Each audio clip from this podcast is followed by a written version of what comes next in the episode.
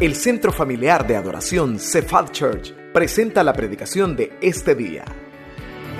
Oramos para que Dios prepare su corazón para recibir palabra viva, poderosa y transformadora en este mensaje.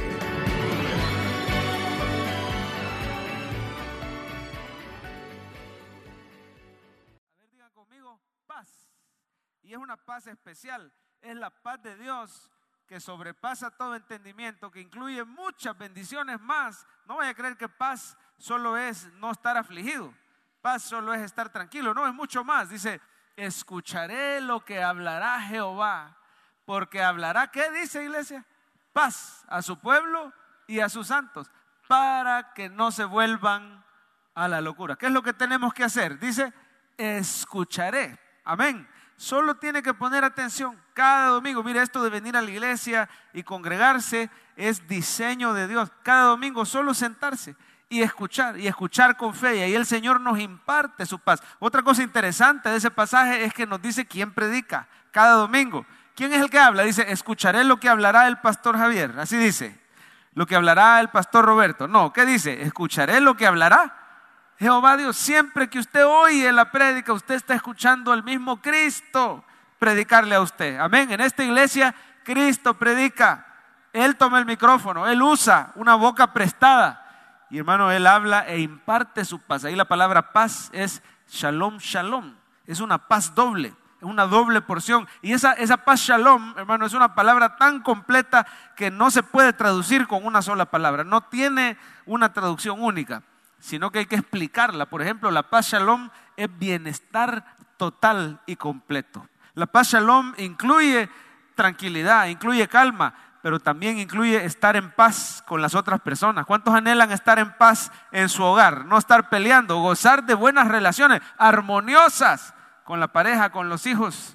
A veces uno puede andar afanado, afligido, pero la paz de Dios, hermano, le da fe, le da crecimiento espiritual. La paz de Dios es provisión. La paz que se habla ahí es protección. Mire, todas estas cosas el Señor se las imparte al creyente cuando escucha lo que habla Jehová. Incluso, hermano, la paz de Dios es sabiduría también. Porque está diciendo ahí que nos va a guardar de malas decisiones. Dice, para que no se vuelvan a la locura. Entonces, paz en ese contexto es una sabiduría especial para saber cómo conducirnos. Paz es salud física también. ¿Cuántos saben que tenemos un Dios sanador? Amén. Hoy ha sanado, ha sanado un montón de personas.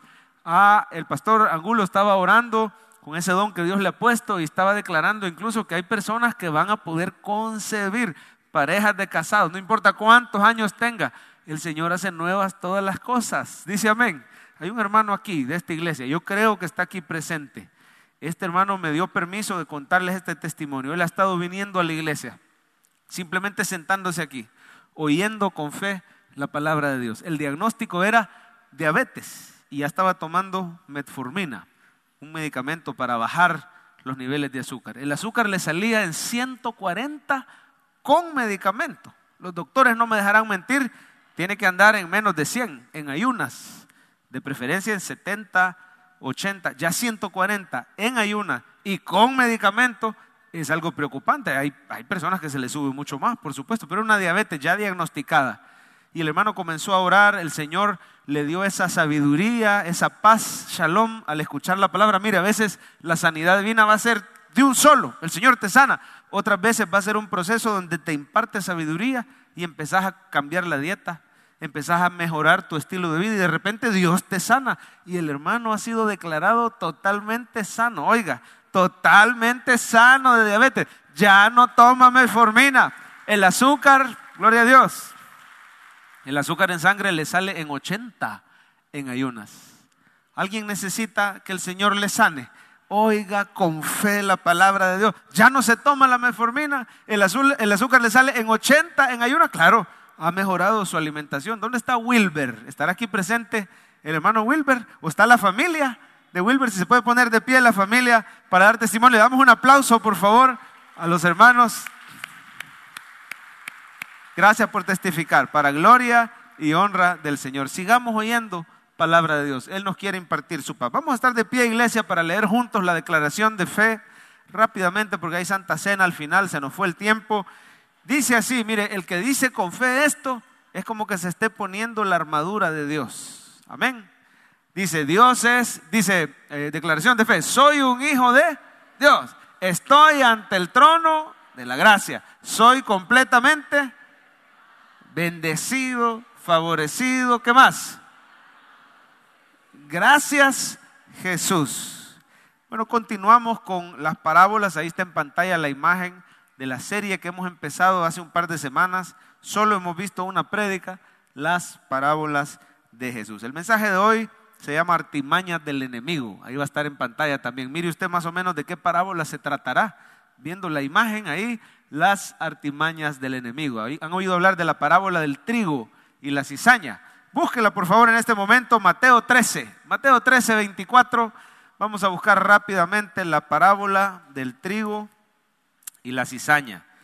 Y le vamos a pedir al Señor que nos hable a través de esta prédica. Mateo 13, 24 en adelante. Póngale atención a los detalles. Muchas veces ya Dios le empieza a hablar desde que estás leyendo la Biblia ya te está hablando a ti. Amén. Artimañas del enemigo, así se llama el mensaje de hoy. Y mire cómo actuó el enemigo ahí en la parábola. Lea conmigo versículo 24. Dice, les refirió otra parábola diciendo, el reino de los cielos es semejante a un hombre que sembró buena semilla en su campo, pero mientras dormían los hombres, vino ¿quién, iglesia? su enemigo. ¿Y qué hizo el enemigo? Sembró cizaña entre el trigo y se fue. Y cuando salió la hierba y dio fruto, entonces apareció también la cizaña. Vinieron entonces los siervos del padre de familia y le dijeron, Señor, no sembraste buena semilla en tu campo. ¿De dónde pues tienes cizaña? Y él les dijo, un enemigo ha hecho esto. Léalo de nuevo. Él les dijo, un enemigo ha hecho esto. Y los siervos le dijeron, ¿quiere pues que vayamos y la arranquemos? Y él les dijo, no, no sea que al arrancar la cizaña arranquéis también con ella el trigo. Dejad crecer juntamente lo uno y lo otro hasta la siega. Y al tiempo de la siega yo diré a los segadores, recoged primero la cizaña y ¿qué la van a hacer? Atadla en manojos para quemarla pero recoged el trigo en mi granero. Pídale al Señor que le hable a usted, que le explique la parábola del trigo y la cizaña. Bendito Señor, gracias porque nos podemos acercar a ti como se acercaban tus discípulos.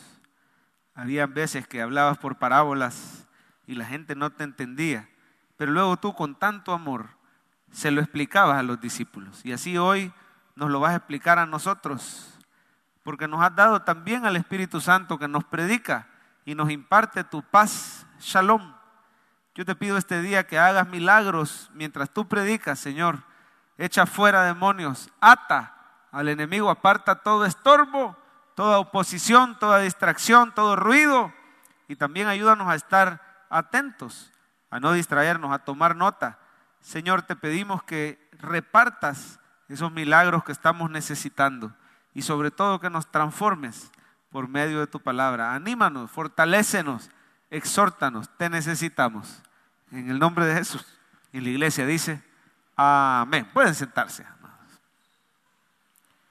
Pues mire qué astuto es el enemigo que siempre está tratando de estorbar la obra. Como no le salió el hecho de estorbar, ¿se acuerdan ustedes la parábola del sembrador? ¿Cuántos se acuerdan de la parábola del sembrador? El hombre salió a sembrar, habían diferentes tipos de tierra.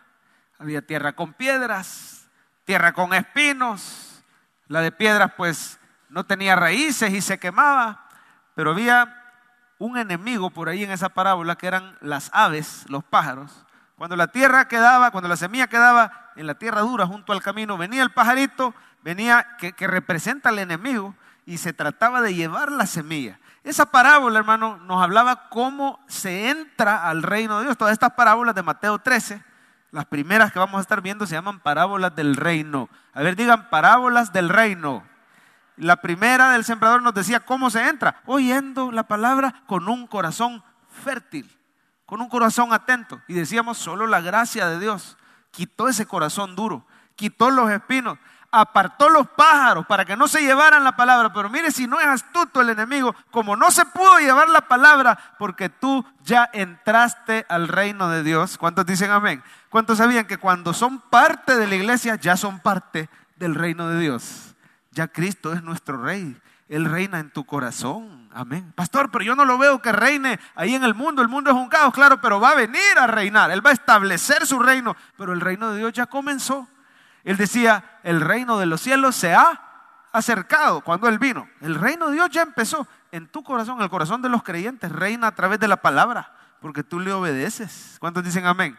Reina a través del Espíritu Santo. Cuando lo adoras, tú lo adoras como tu rey.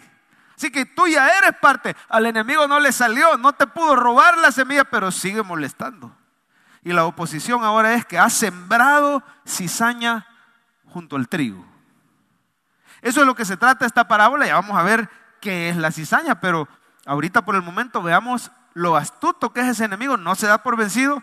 Ya viendo que eres cristiano, te va a tratar de estorbar. El enemigo, hermano, dice la Biblia que anda como león rugiente buscando a quien devorar.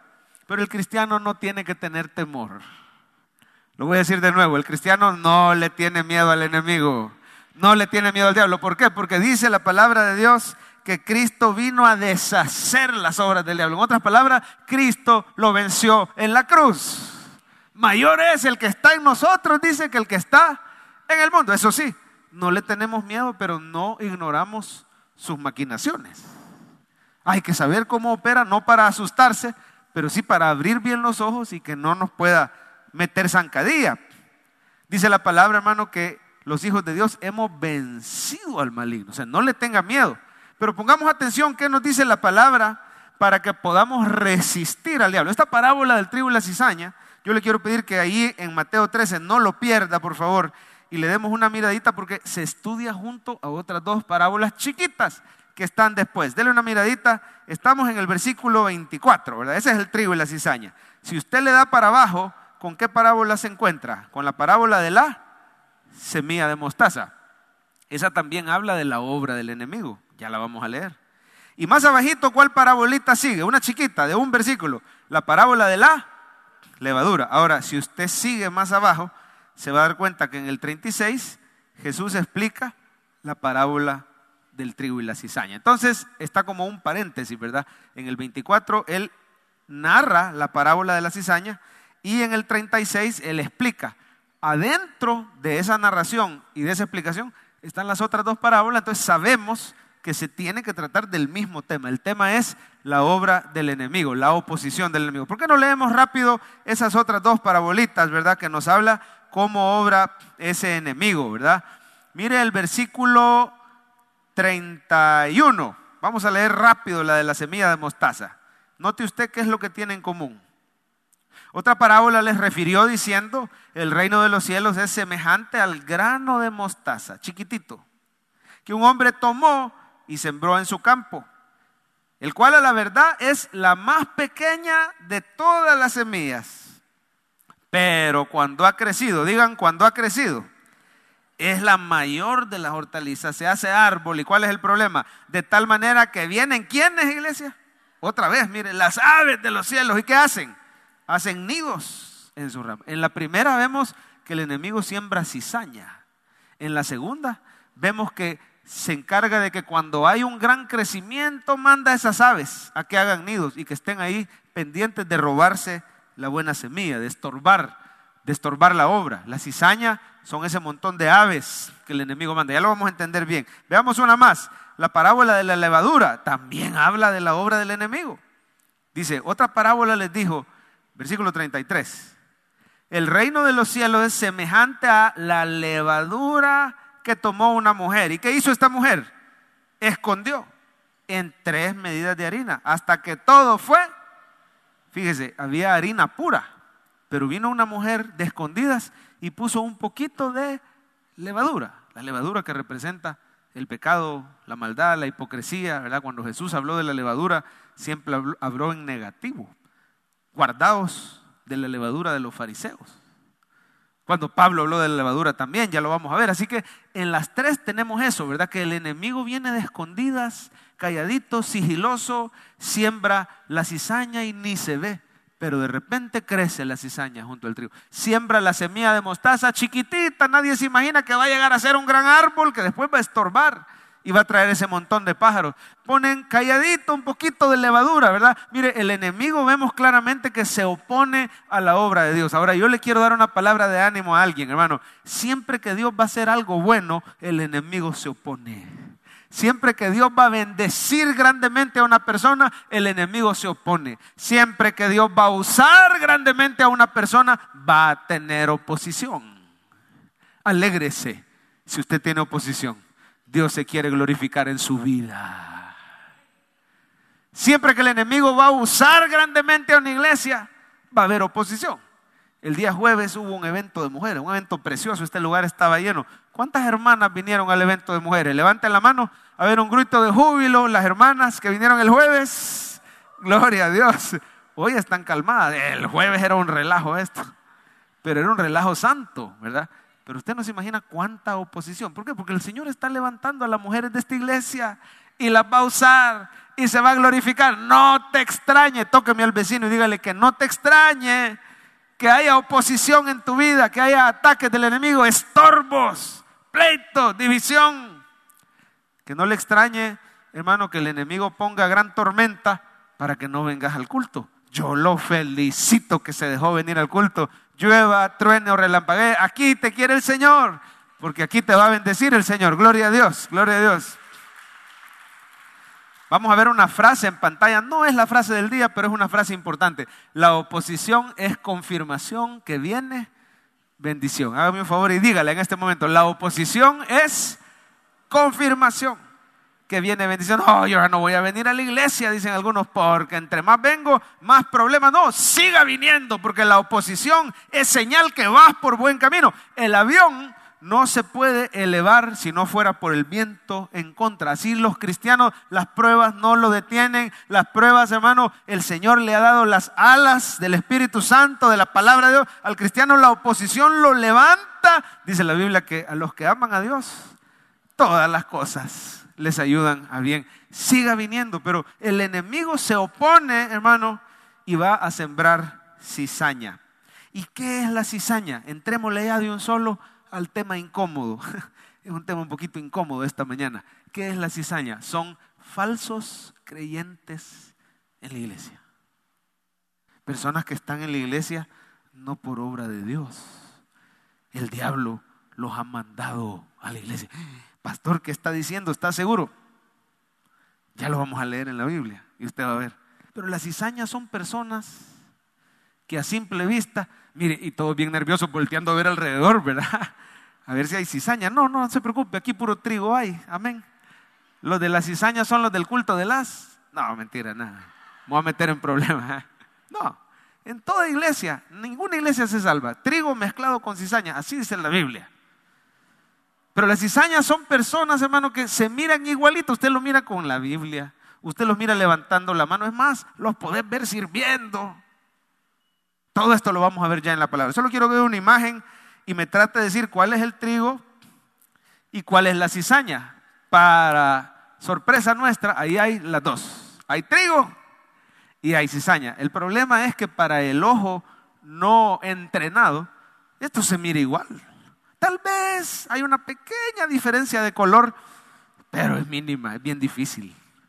A estas alturas de la cosecha no hay manera de saber. Tal vez uno está un poquito más paradito y el otro está un poquito más agachadito. Hay señales que ya te pueden indicar, pero no hay manera. Corres peligro si te animas a arrancar la cizaña, capaz que terminas arrancando el trigo. Y si lo dejas ahí, estás dejando la cizaña. Entonces uno no sabe qué hacer. Por eso el padre de familia en la parábola dijo, no, no, no, espérense, espérense. Más adelante se va a saber. Así que vamos a ver la frase del día. Hoy sí, el diablo siembra falsos creyentes en la iglesia. Léala conmigo. El diablo siembra falsos creyentes. Mire, hermano, es increíble ver eso. Yo nunca lo había visto, sinceramente, que yo pensé que el enemigo evita que la gente venga a la iglesia. Y claro, él hace eso, pero también algunas personas las manda a la iglesia. Pero no vienen a recibir. Puede ser que vengan con otras intenciones, no sé, ellos no lo saben, pero están siendo de tropiezo para verdaderos creyentes. Ahora, aquí no se le cierra la puerta a nadie, porque creemos en un Dios poderoso que puede convertir a la cizaña en trigo. ¿Cuántos dicen amén? Si nos vamos a las cabales, todos éramos cizaña antes de venir al Señor, y es el Señor el que nos convirtió. Dice amén. Así que nunca le vamos a cerrar la puerta a nadie, pero yo quiero que vea cómo Jesús, ahí en su Biblia, cómo Jesús explica esta parábola, para que vea que no estamos inventando. Mire versículo 36. Entonces, despedida la gente, entró Jesús en la casa, acercándose a sus discípulos, le dijeron, explícanos la parábola de la cizaña. Ponga atención. Respondiendo él, les dijo, el que siembra la buena semilla es Jesús, ¿verdad? El Hijo del Hombre. El campo es el mundo, la buena semilla somos nosotros, ¿verdad? Los hijos del reino. Ahora mire, la cizaña, ¿quiénes son, iglesia? Son los hijos del malo. Así le dicen al diablo. Los hijos del diablo. El enemigo que la sembró es el diablo. O sea que el diablo ha sembrado, ha mandado a la iglesia personas que no son verdaderas creyentes y no vienen con la intención de oír palabra. Quizás a vender, quizás a ver qué consiguen, quizás interesados en alguien, no sé con qué intención podrán venir, pero terminan siendo de tropiezo para el creyente. Siga leyendo.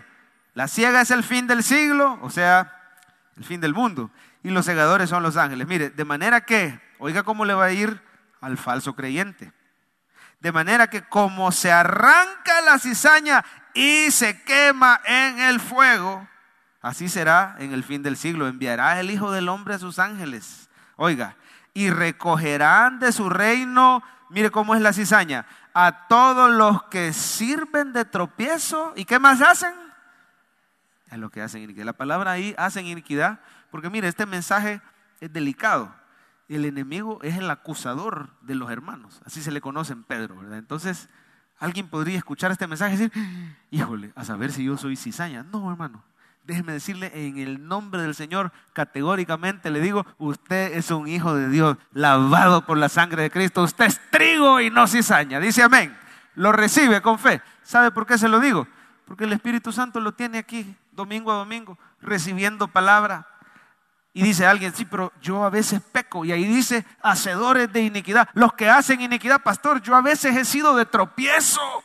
No voy a levantar su mano, pero sin querer, queriendo, a veces quizás hemos sido de tropiezo para alguien, un recién convertido. Y te ha oído decir cosas, o te ha visto hacer cosas, y somos de tropiezo, o tú, o tú inducís a alguien. Bueno, claro, el cristiano también puede cometer pecado, pero hermano, dice la Biblia, siete veces cae el justo, pero vuelve a levantarse. Hacen iniquidad. El verbo ahí es un presente continuo. Es, eh, eh, la cizaña tiene una vida ininterrumpida de pecado. No hay ningún cambio en su vida.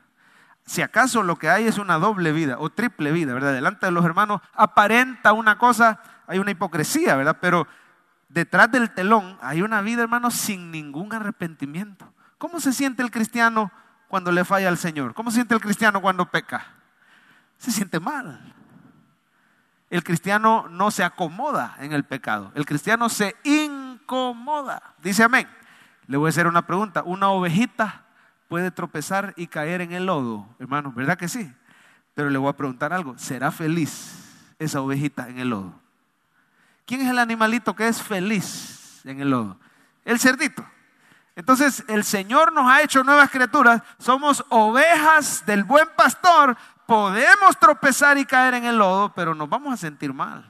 El Espíritu Santo pone convicción de pecado, nos levantamos. No escuche la voz del enemigo acusándolo, diciéndole que usted es cizaña, pero abra bien los ojos porque en la iglesia el enemigo puede poner cizaña a personas que no quieren nada con Cristo. Y el enemigo las manda para que sean de tropiezo. Cuando estaba empezando una iglesia filial que el Señor nos mandó a pastorear allá por el 2010 con mi esposa, llegaba a la iglesia un supuesto profeta. El don de profecía existe y es real. El hecho de que haya falsas profecías no quita que exista el verdadero don. De, hecho, es confirmación. Que haya imitación es confirmación que existe el verdadero don. No hay que apagarlo. Pero dice la Biblia, examinarlo todo y retener lo bueno. No menosprecéis la profecía, no apaguéis al espíritu, dice la palabra. Entonces, Allá llegaba, profetizaba, pero bien raro, porque solo le profetizaba a las hermanitas. Era especialista en profetizarle a las hermanitas. A los varones no. Y ya iba poniendo mano y a usted notaba que después les quería pedir el teléfono, se le tuvo que llamar la atención y después resulta que se ha alejado, le llaman a apostatado de la fe. Es que el que apostata de la fe, podemos decir una de dos, o no era creyente o es un hijo pródigo que va a regresar a los caminos. ¿Qué nos toca hacer a nosotros? Restaurar en amor, predicar la palabra, no señalar no podemos cortar a nadie, ¿verdad? No sabemos, solo Dios sabe quién es trigo y quién es cizaña. ¿Cómo sabemos, hermanos, si, si se ven igualitos el trigo y la cizaña? Miren en pantalla esta frase, el tiempo dirá quién era trigo y quién era cizaña. Léala conmigo, por favor, el tiempo dirá quién era trigo. ¿Por qué? Porque con el tiempo, dice la Biblia, por sus frutos los... El trigo permanece. Puede enojarse con la gente, se puede apartar, se puede, pero al rato él vuelve al camino porque el Señor lo sostiene. Amén. Pero la cizaña se termina apartando. ¿Qué más nos dice la Biblia? Hermano, pueden llegar a ser un montón y pueden estorbar la obra de Dios. Algunos dicen, no, pastor, en una iglesia así grande de mil, tal vez uno sea cizaña, tal vez uno sea falso cristo. No, hermano, ese es el problema, que entre más grande la iglesia, más pueden abundar los falsos creyentes. Es más, no necesariamente por el tamaño, sino que si la iglesia tiene urgencia de crecer en número, puede terminar pareciéndose al mundo para atraer. Yo no voy a decir nombres, pero habrá, quizás habrá iglesias muy, muy grandes en número, muy, muy prósperas, muy viables económicamente. Pero si ahí ya no se predica, porque dicen algunas iglesias, iglesias modernas, dicen, mira, eso de, de decir la palabra pecado, eso no, eso es ofensivo. Mira, eso de estar predicando la Biblia, no, hoy la gente lo que quiere oír es una charla de unos 15 minutos, una charla motivacional, ¿verdad? Mira hermano, cuando la iglesia pierde la sal, cuando la iglesia se va pareciendo al mundo, puede ser que se llene, pero no de creyentes. El campo se puede ver grandote, pero si es cizaña, ¿de qué sirve? Y a la hora de la cosecha, ¿dónde va a estar el fruto? No va a dar, todo va a ir atado y va a ser probado por fuego y ahí se va a quemar. El Señor, mire, mejor fuera, yo le pido al Señor que Cephal Church se está modernizando, ¿verdad? Usted ve que ahí vamos dando pasitos modernizando, pero que nunca dejemos de predicar a Cristo, que nunca dejemos de predicar la palabra de Dios, que siempre se predique desde este púlpito el Evangelio y que aunque vayamos creciendo un poquito más despacito, pero que haya verdadero trigo, que hayan verdaderas ovejas en la casa de Dios. ¿Cuántos dicen amén? Que el Señor nos ayude. Mira el versículo 32. ¿Cuál es el peligro de ese crecimiento tan rápido? A la cual dice el 32, es la más pequeña de todas las semillas. Mire, la semilla de mostaza empieza chiquita, pero cuando ha crecido, ahí está el problema. Cuando la iglesia tiene afán por crecer muy rápido, cuando ha crecido, es la mayor de las hortalizas, se hace árbol, pero ¿cuál es el problema del árbol? Vienen las aves del cielo y hacen nido. Ya no solo es un pajarito queriéndose robar la semilla, han encontrado ramas donde hacer nido. Entonces, ¿será que en estas iglesias tan grandes, que crecieron muy rápido, que dejaron de predicar la palabra, ya los bautismos en agua, ahí no importa, eso ya es algo anticuado, lo de la Santa Cena, no hombre, eso ya es algo anticuado, ¿verdad? Y se quieren modernizar, que se llena, ya ahí el falso creyente encuentra nido, donde se junta con otros falsos creyentes. Y ahí, si acaso se predica la palabra, rápido se la roba el enemigo. ¿Qué más nos dice estas parábolas respecto a la cizaña? El peligro de la cizaña es que es contagiosa, puede hacer tropezar a otros. ¿Qué le pasó a la, a la harina? Que le pusieron levadura. Oiga, no se la pusieron a toda, no le echaron así a toda, sino que en la harina escondieron un poquito. Pero ¿cuál es el problema de la levadura? Que es, vamos a decirle así, es contagiosa. Un poco de levadura, ¿qué hace? Leuda toda la masa. Cuando los corintios toleraban un caso grave de pecado en la iglesia, Pablo les dijo, cuidado hombre, ese no es verdadero creyente. Era un tipo que estaba viviendo en incesto, una relación inmoral. No solo era adulterio, era incesto, era todavía más complicado. Y la iglesia de Corinto lo toleraba. Y el tipo ahí llegaba con alguien que era su familiar. Y era familiar de su papá. Si no me equivoco, era la esposa de su papá. Y él se había metido con la esposa de su papá. Y llegaba bien tranquilo a la iglesia. Y nadie le decía nada, nadie le llamaba la atención. Cuando no se llama la atención, hermano, al pecado, entonces la iglesia se llena de falsos creyentes. Y Pablo les dice, no es buena vuestra jactancia, le dice a la iglesia. Que no saben, dice que un poco de levadura, ¿qué hace? Leuda toda la masa. El mal ejemplo, la mala influencia. Dice la Biblia, manzana podrida. No, no dice la Biblia, dice el dicho. Manzana podrida, ¿qué dice? Pudre a las demás. Un mal ejemplo, es delicado. La cizaña es contagiosa. Así que todo eso es lo que nos ha dicho la palabra. Que el enemigo siembra, vamos a ver la frase una vez más, antes de pasar ya a la parte práctica. El diablo siembra, léalo conmigo, falsos creyentes en la iglesia. ¿Cómo se aplica esta palabra en el día a día? Número uno, no busque la iglesia perfecta. No busque la iglesia perfecta, porque no la va a hallar. No existe la iglesia perfecta. Amén. La iglesia está compuesta por personas imperfectas que creen en aquel que es perfecto. Ay, pastor, es que yo no voy a la iglesia porque ahí hay muchos hipócritas. No se preocupe si aquí hay espacio para uno más. Amén. Ya les cayó a ustedes y ni cuenta se Nos cayó. No, mire, hablando en serio, hermano, el mismo Jesús está diciendo que la iglesia es imperfecta. Está diciendo que está compuesta por trigo y por cizaña. Estoy hablando de la iglesia visible, ¿verdad? La iglesia, lo que nosotros vemos, la iglesia visible. Ahora, la iglesia invisible es la verdadera iglesia, es todos los que de verdad han creído en el Señor. A ellos solo el Señor los conoce y sabe quiénes son. Usted y yo, para nosotros, esta es la iglesia, la iglesia visible.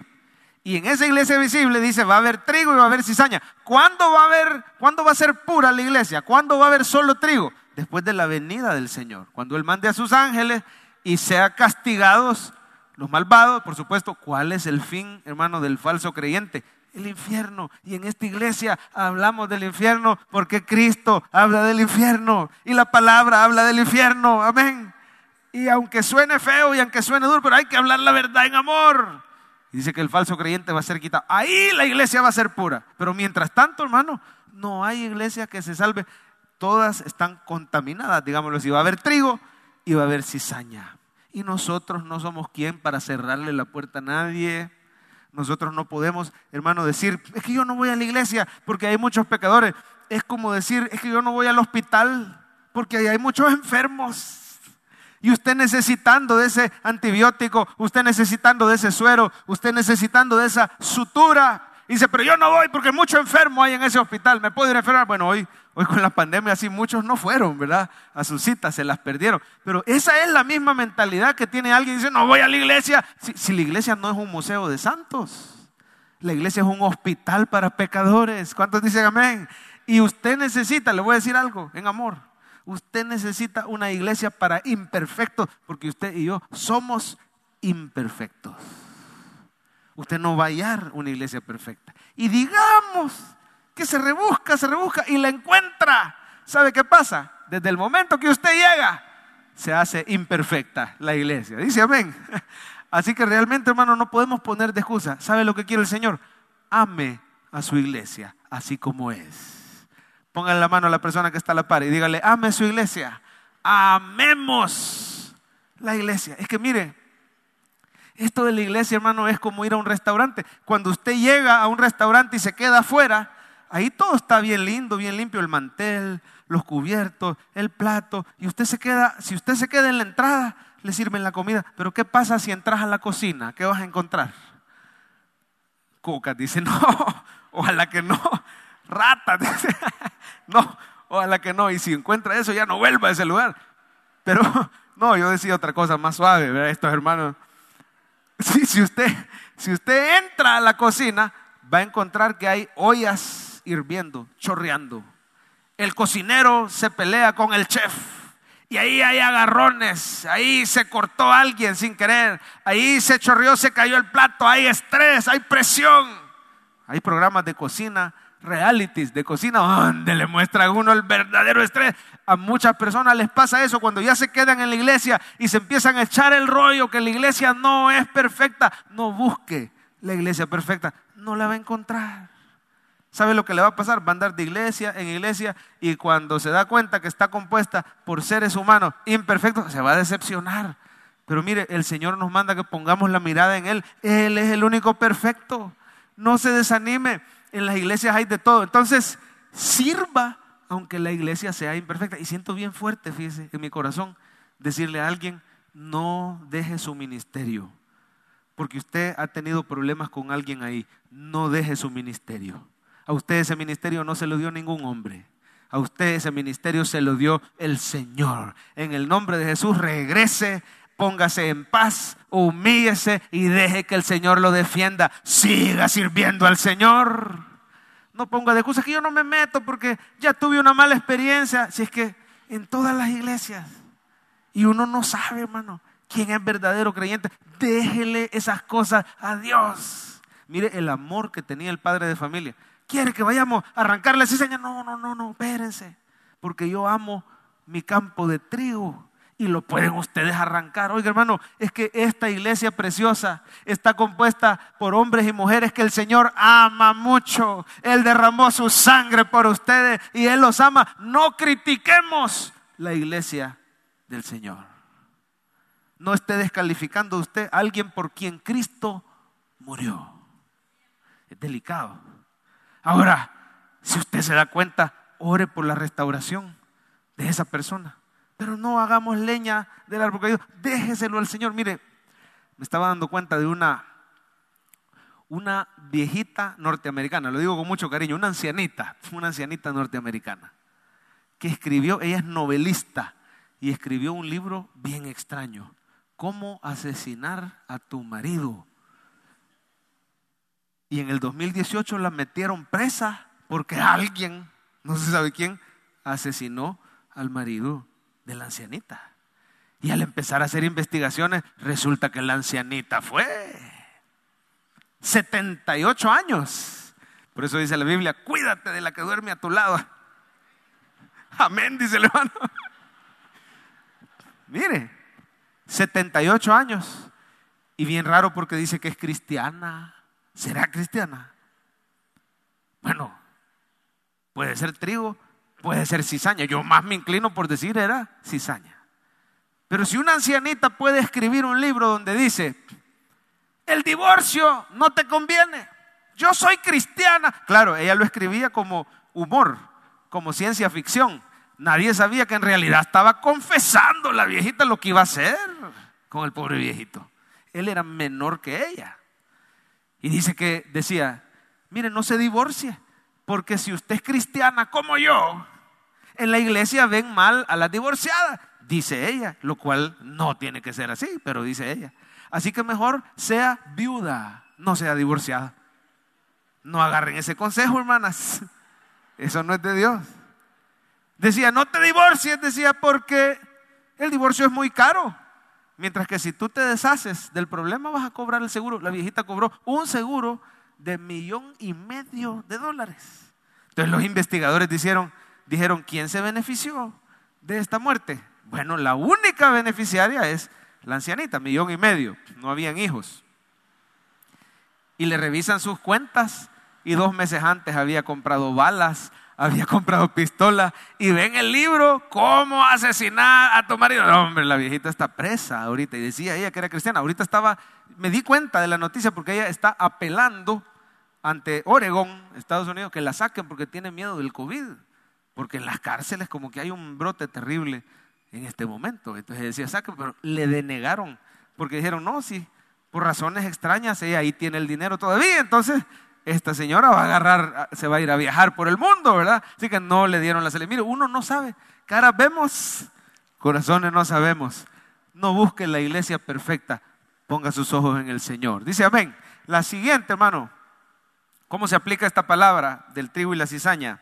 No se desanime porque otros caen. no se desanime.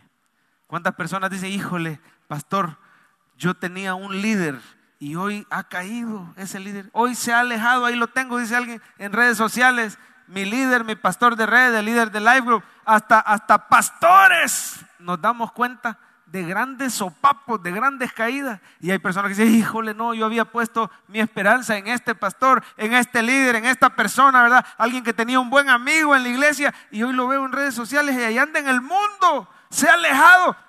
Yo quizás dice, el evangelio no sirve. No, lo que pasa es que hay trigo y hay cizaña, pero usted no se desanime. Hermano, si usted sabe que alguien ha caído, ore por esa persona, pero no deje, porque el enemigo usa esas caídas para tratar de zarandearlo a uno. Mis papás estaban recién convertidos, allá en los 80. Ellos se convirtieron con el ministerio de un pastor norteamericano. En ese tiempo era bien famoso, llamado Jimmy Swagger. Jimmy Swagger es, hasta la fecha, un teleevangelista muy grande, pero pasaba peleando con otro teleevangelista llamado Jim Baker. Y Jim Baker tenía un gran ministerio y Jimmy Swagger tenía otro gran ministerio pero lastimosamente se pasaban tirando. No, que aquel no es espiritual. No, que yo soy más espiritual, que yo regalo más Biblia. Y se pasaban tirando así, ¿verdad? Que, el otro no tiene al espíritu.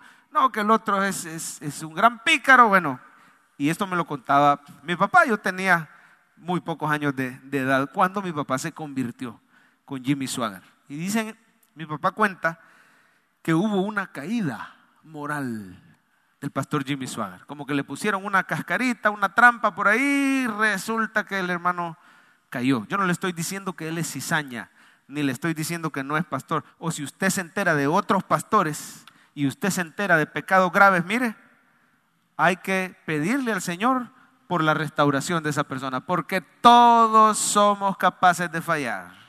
Lo voy a decir de nuevo, todos somos capaces de fallar. Usted puede caer, yo también, no hay que señalar. Pero hay personas que cuando cae un pastor, cae un líder, y yo me acuerdo que vi a mis papás sufriendo por la caída de ese hombre, estaban recién convertidos. Para ellos, ese hombre representaba a Jesús, y que ese hombre fallara, me acuerdo que habían amigos inconversos de mi papá que le decían, ajá, carrá, y yo bichito me fijaba, ¿qué pasó? ¿No dijiste que te hiciste cristiano? Y mira, ese pastor tal por cual, lo digo con respeto, pero esas eran las palabras ya viste lo que anda haciendo. Y me acuerdo que mi papá lloraba y decía, híjole, ¿y qué pasó? Se sentía sacudido, se sentía confundido. Gracias a Dios, hermano, que el Señor es poderoso para salvar a los que son suyos. Amén. Y sostuvo a mi papá, y sostuvo a mi mamá. Y hoy tenemos esta obra para gloria de Dios. Y sostuvo al pastor Jimmy Swaggart también. Dios lo restauró y tiene una iglesia grande en Estados Unidos. Porque Dios es poderoso. Mire, no vaya a creer que el trigo es impecable.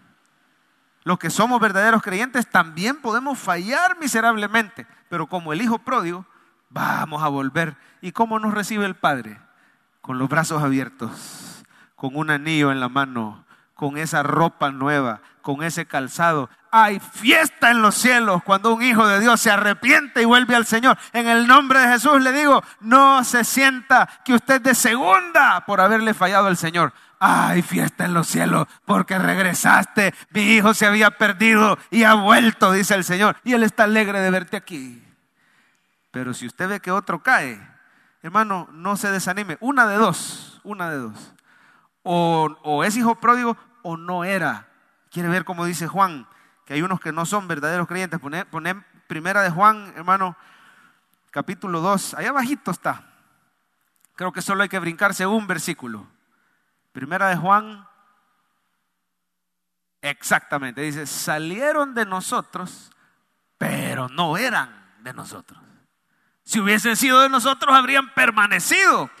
Pero ¿qué les pasó? Salieron para que se manifestase, oiga hermano, que no todos son de nosotros. No se, no se preocupe si otros se van. hay personas que el Señor está limpiando su iglesia. Y si se van, ahí déjelos. Eso sí, si son verdaderos creyentes, ore por ellos y procuremos la restauración del hermano, ¿verdad? Mire Gálatas 6:13. Gálatas 6:13 en pantalla dice, hermanos, si alguno es sorprendido en algún pecado, los que somos espirituales, ¿qué tenemos que hacer? Señalarlo, burlarnos, hablar de él.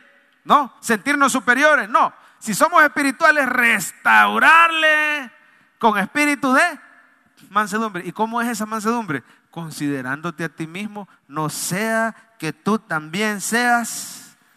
Jesús dijo, el que esté libre de culpa, ¿qué dijo? Lance el primer tetunte. A veces somos bien rápidos para lanzar tetuntes al que ha fallado. Pero la Biblia dice, hermano, que no, no estemos diciendo, ah, es que aquel era cizaña, es que aquel no, no, no. Déjele las cosas a Dios. Ore por esa persona y diga, Señor, ¿sabe lo que tenemos que hacer? Si vemos que alguien falla, lo primero que hay que hacer, Señor, gracias porque en tu misericordia no has permitido que yo caiga. Guárdame a mí, guarda a mi familia, restaura al hermano. ¿Sabe qué hace Dios con personas así? Los pone en el camino del que ha fallado para que usted le diga, mira, aquí está mi hombro, aquí puedes llorar, aquí te puedes agarrar, levantémonos, echémosle ganas juntos, el Señor te quiere restaurar. ¿Cuántos quisieran que los trataran así? Dice la Biblia, haga con otros como usted quisiera que hicieran con usted. No hacer leña, ¿sabe de dónde viene esa frase, verdad? Hacer leña, ¡Ey, qué hecho leña! Dice, hacer leña es ver que el árbol se cae y todavía llegamos con el hachita, ¿verdad? a hacer leña del árbol caído. Pero no es a eso lo que nos llama al Señor, sino que nos llama a que nos restauremos unos a otros con espíritu de mansedumbre. Amén. Que el Señor nos ayude, ¿verdad? Una aplicación más. No juegue con el pecado. Ahí está. No juegue con el pecado no juegue con fuego, dice ahí. ¿Por qué, hermano? Porque la diferencia principal entre el trigo y la cizaña es que el trigo puede ser que caiga, pero se levanta y el Señor le va dando victoria. Pero la cizaña, ese tiene una vida ininterrumpida de pecado. ¿Quiere usted estar tranquilo? Que usted no es cizaña, que usted es verdadero creyente, que usted es trigo. No juegue con el pecado. Porque si uno estaba de caer y caer y caer, uno puede ser oveja. Pero ¿qué hace el enemigo? Empieza a acusarte. Dice, mira cómo está lleno de lodo. Vos quizás no sos oveja. Y perdés el gozo de tu salvación. ¿Quién goza de seguridad de salvación? El creyente que le pide al Señor avanzar en su santificación. ¿Contra qué situaciones está luchando usted? Avance en su santificación. Hágame un favor, tóqueme al vecino y dígale, avance avancemos en nuestra santificación. Yo te ayudo. Amén. Pídale al Señor esa ayuda. No juguemos, hermano, porque mire lo que dice el Señor de la cizaña. Dice el versículo 41 que va a venir el Hijo de Dios con sus ángeles, van a recoger del reino, oiga, a los que sirven de tropiezo, ahí está la cizaña, y hacen, practican, viven en iniquidad. Yo no sé si usted sabía que el falso creyente hasta puede ser que sirva en un ministerio. Usted no dice, no, no, pero fulano no creo que sea, que sea falso creyente porque sirve, tiene dones. Es que no sabemos. Mire Mateo 7, por favor, dice, no todo el que me dice, Señor, Señor, entrará, sino el que hace. Ahora, el que hace la voluntad, eso es creer en Cristo, esa es la voluntad de Dios que creamos en el que Él ha enviado. Pero dice, muchos me dirán en aquel día, Señor, Señor, oiga hermano, no profetizamos en tu nombre. Profetizaban. En tu nombre no echamos fuera muchos demonios. Oiga, en tu nombre hicimos muchos. O sea que ahí es donde digo yo, Satanás puede hacer milagros también. O cosas sobrenaturales, pero son milagros engañosos para apartar a los hijos de Dios. La marca de un creyente no son los dones. Dice, por sus frutos los conoceréis la palabra de Dios en su boca, en su mente, en su corazón, hablando de Cristo, dependiendo de Cristo siempre, ¿verdad? Y mire cómo dice al final, entonces les declararé, nunca os conocí apartados de mí, oiga, hacedores de maldad. ¿Qué es la cizaña? Es una hacedora de maldad, es alguien que practica, que vive dominada por el pecado. ¿Quiere ver este un versículo que dice que el verdadero cristiano puede ser que falle, pero no es dominado por el pecado? Mire Romanos 6.14 dice, porque el pecado, oiga, no se enseñoreará. ¿Cómo se traduce? No te dominará. No se enseñoreará de vosotros porque no estáis bajo la ley, sino bajo la, oiga, La clave para que el pecado no te domine es más gracia. ¿Cuántos necesitan más y más gracia de parte del Señor? Él te dice, vengan a mí, dice Jesús, los que están trabajados y cargados. Él te dice, acércate confiadamente al trono de la gracia. Pero si de verdad somos cristianos, no nos puede dominar el pecado. Por eso el punto es, no juegue con el pecado. Dígale, Señor, ayúdame a, dar muestras de tu, del fruto de tu espíritu en, mí, de tu obra en mí. Que se me vaya notando. Tal vez usted batalla con el mal carácter, batalla con la impaciencia, con la ira, con el temor, con la duda, con el resentimiento, con el orgullo, con la envidia. Son pecados que no se ven. Es que los pecados que se ven, esos son fáciles de señalar. Este fuma, este toma, este es adúltero. Ajá, y los que no se ven, el odio en el corazón. Y no anda tomando, pero en su corazón tiene un odio como el peor de los asesinos. Pero la sangre de Cristo nos limpia de todo pecado. Y Él es poderoso para dar un nuevo corazón. Él es poderoso, hermano. Viendo a Jesús, vamos a ser transformados. Mire otro que dice que la gracia de Dios te santifica. Dice Tito. Dice Pablo a Tito. Dice, porque la gracia de Dios se ha manifestado para salvación a todos los hombres. Oiga lo que hace la gracia. Te enseña. Enseñándonos que renunciando a la impiedad y a los deseos mundanos, vivamos en este siglo como iglesia, sobria, justa y piadosamente. Por falta de tiempo quizás no vamos a ver los detalles, aunque creo que el pastor Francisco tocó este versículo la otra vez y nos explicaba un poco, ¿verdad? La gracia, el evangelio se tiene que notar en una vida de creciente santidad. No es perfección, pero es creciente santidad. ¿Sabe qué? Termino con esto. A veces la clave para crecer en santidad está en apartarte. Eso quiere decir la palabra santo, quiere decir apartado. A ver, digan santo, digan apartado. Eso es, santo es apartado. A veces la santidad no llega del todo a la vida por las amistades. No te has apartado de las amistades. Y dice la palabra, no os engañéis, las malas compañías que hacen corrompen las buenas costumbres. Que hacen la levadura, leuda toda la masa. La cizaña no puede ser amiga del trigo.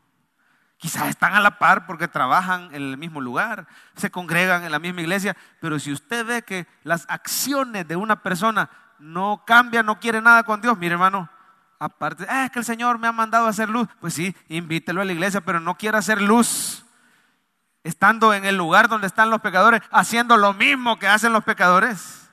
No, el Señor nos ha mandado a hacer luz hablándoles de Cristo, invitándolos a la iglesia. Termino con esta ilustración, un hermano que vive en Estados Unidos, hace mucho tiempo se fue para allá. Y por años ha vivido allá y ha vivido bien y se congrega, pero en la pandemia se dejó de congregar. Y me dio permiso, por supuesto, de, contarles. Él vive en California. Y en California se da mucho esto, hasta legal es, en ciertos casos, esto de las drogas. La marihuana, legal en algunos lugares, en algunos casos. Y dice que se quedó en la pandemia encerrado en un apartamentito con un drogadicto, que es un allegado laboral de él. Y dice que se creyó fuerte. Hermano, con todo respeto le digo, no somos Superman. El que cree estar firme, dice la palabra, mire que no caiga. el trigo no puede ser gran amigo de la cizaña, no, apártese, no juegue con el pecado. Y entonces se quedó en la, en la pandemia viviendo en este apartamento con la persona que es adicta a las drogas, que no quiere nada con Y dijo, no, ya a mi edad, ya un, hombre, pues, yo no voy a andar cayendo en esa cosa. Pero 24 horas por varios meses sin ir a la iglesia y todo el tiempo le llevaban, parece que a domicilio, le llevaban la, la droga a este muchacho. Yo no sé cómo siguió funcionando esto. En la cuarentena cerraron un montón de negocios, pero ese no y le llevaban a domicilio, weed, la droga, la hierba. Y dice que un día se sentía agobiado por tanta cosa y tanta preocupación, probó, para no hacerle largo el cuento, terminó quedando adicto por varios meses, como 18 meses, luchando con esa situación. Pero creemos en un Dios que es poderoso, hermano, para restaurar. Amén. Es poderoso. La, la, la, la cizaña puede servir de tropiezo pero abra los ojos. Así es como obra el enemigo para hacerte tropezar. Pero si te ha hecho tropezar, dice el Señor, que Él te sostiene de la mano derecha y te dice, no temas, yo te ayudo. El Señor ya libró de esa adicción a este amigo que les estoy comentando. Ya salió, ese es el testimonio. El Señor rompió las cadenas. ¿Sabe cómo está viviendo este amigo? Sobria, justa y piadosamente. Solo el Señor puede hacer eso. Acérquese al Señor. ¿Qué hizo este amigo? Mire, no tenía con quién hablar, pero buscó ayuda, aunque sea a, distancia, ¿verdad? Por internet. Y recibió un buen consejo y el Señor lo sacó. Si usted está luchando con algo, no, no deje que el enemigo le meta esa zancadilla. Porque lo que va a estar haciendo es tenerle, es un dicho, ¿verdad? Tenerle la cola pateada y estarlo acusando y estarle diciendo, ya ves que vos a ver si no sos, ya sabes. No, no, no, sacúdase eso y en el nombre del Señor yo soy completamente perdonado por la sangre de Cristo. A ver, lo puede decir ahorita. Yo soy completamente perdonado por la sangre de Cristo y Él me ha hecho libre. ¿Cuántos dicen amén? Dile un aplauso al Señor si usted está agradecido. Mientras pasan los hermanos, Jorgito, todavía no repartan, pero Pasen a acomodarse ya. Tomemos ya nuestro puesto porque ya llegó la, hora. El último punto práctico es este y, lo vamos a ver bien a la carrera. Dice, ponga sus ojos en Jesús. Ahí está, ponga sus ojos en Jesús. ¿Sabe cómo se va distinguiendo el trigo y la cizaña? Hay un momento donde la cizaña se empieza a inclinar y el trigo se queda erguido y la cizaña está a la par inclinada el color cambia un poquito. La cizaña se ve como que se está marchitando y está doblada y está viendo hacia la tierra. La mirada de la cizaña está puesta en cosas de este mundo. Pero la mirada del trigo está puesta en el Señor y permanece erguida y da fruto por obra del Señor. Y ahí se distingue el trigo de la cizaña. Ponga sus ojos en Cristo. Amén. ¿Quiere ser usted? Todavía no era de, de repartir. No sé si me regalan un minutito Todavía no repartamos. Un minutito, un minutito. Ya casi, ya casi. Perdón, ahí, ahí se puede quedar paradita, si no hay ningún problema. Ya casi, perdón, perdón. Entonces le decía, hermano, si usted pone su mirada en Cristo, mire lo que va a pasar. Mire en pantalla Isaías 26, 3. Tú guardarás en completa paz. ¿A quién, iglesia? Aquel cuyo pensamiento, ¿qué dice? En ti persevera, porque en ti ha confiado. ¿Quiere ser usted guardado de no tropezar con la cizaña, mire al Señor. ¿Quiere usted, hermano, ser santificado para no andar como la cizaña? Mire al Señor. ¿Quiere usted ser transformado? ¿Quiere ser protegido de todo desánimo? Mire al Señor. La clave para perseverar en las cosas de Dios es ver al Señor todos los días, con ese salmo diario, esa meditación diaria donde vemos a dónde se ve Jesús en ese salmo, esa, eh, venir todos los domingos a la iglesia, perseverar en la oración, en la palabra de Dios, yendo a su live group, sirviendo. Todo eso tiene tu mirada puesta en el Señor. La, la cizaña aparta su mirada y se hunde. Pero el verdadero trigo mantiene la mirada puesta en el Señor. Ya les dije como tres veces, termino con esto y no termino, ¿verdad? Me regalan un minuto más. Amén. Siéntese, hermana, siéntese para que no esté paradita. Tranquila, perdone, fue mi culpa, fue mi culpa. Entonces, va, le voy a contar esta rápido. Un hermano llega donde el pastor y le dice, pastor, me voy de su iglesia. Porque aquella hermana de por allá viene mal vestida, la otra hermana de por allá tiene unos niños ruidosos que siempre están hablando en el culto, el otro se pelea con los diáconos y deja el carro mal parqueado. A mí no me gusta el ruido de la alabanza, así que me voy de esta iglesia. Y el pastor triste, ¿verdad? Y dijo, bueno hermano, si usted ya tomó la decisión, está bien, solo le voy a pedir que haga una cosa antes de retirarse. Mire, le voy a dar este vaso con agua. Y el agua estaba hasta arriba, hasta arriba, casi rebalsar. Le dice, quiero que por favor le dé dos vueltas a la iglesia con el vaso en la mano y que no se le derrame. ¿Puede ayudarme con eso? Si usted da las dos vueltas, me trae el vaso, se puede ir en paz. Está bien, pastor, con mucho gusto, claro que sí. Empieza el hermano con el vaso con agua, ¿verdad? Y, cuidando que no se le chorreara a dar la vuelta por allá, no fue en esta iglesia, ¿verdad? Pero fue en otra. Entonces da la vuelta y regresa por allá, la segunda vuelta y vuelve el hermano por acá. Vaya, pastor, mire, aquí le dejo su vasito con agua, yo ya me voy. Bien, hermano, excelente. Mire, solo le quiero hacer una consulta antes que se vaya. Se fijó en la hermana mal vestida. No, no, no, pastor, no la vi como iba viendo el vasito, que no se me. Ah, y se fijó en los niños ruidosos que estaban. No, no, pastor, tampoco. La verdad es que no me fijé porque iba concentrado. Y en el hermano que pelea con los diáconos, no, en ese tampoco me fijé. Y oyó el ruido de la alabanza. Bueno, un poquito, pero no, la verdad es que iba, iba bien concentrado. Ah, bueno, hermano. Pastor, dijo el muchacho solo, él solo dijo, pastor, creo que ya le entendí. Y creo que entonces ya no me voy a ir de la iglesia porque mi mirada ha estado puesta en las personas. Y el pastor le dijo, su mirada tiene que estar puesta en Jesús y no en las personas, en Jesús y no en los defectos. La mirada puesta en Jesús. Vamos a empezar a repartir los elementos de la Santa Cena en este momento y vamos a ver el resumen del mensaje ahí en pantalla. El diablo siembra falsos creyentes. Mire cómo actúa el enemigo poniendo falsos creyentes, poniendo tropiezo, tratando de desanimar, de apartar. Pero ¿qué tenemos que hacer? No busque la iglesia perfecta. Usted ya sabe que aquí todos somos imperfectos.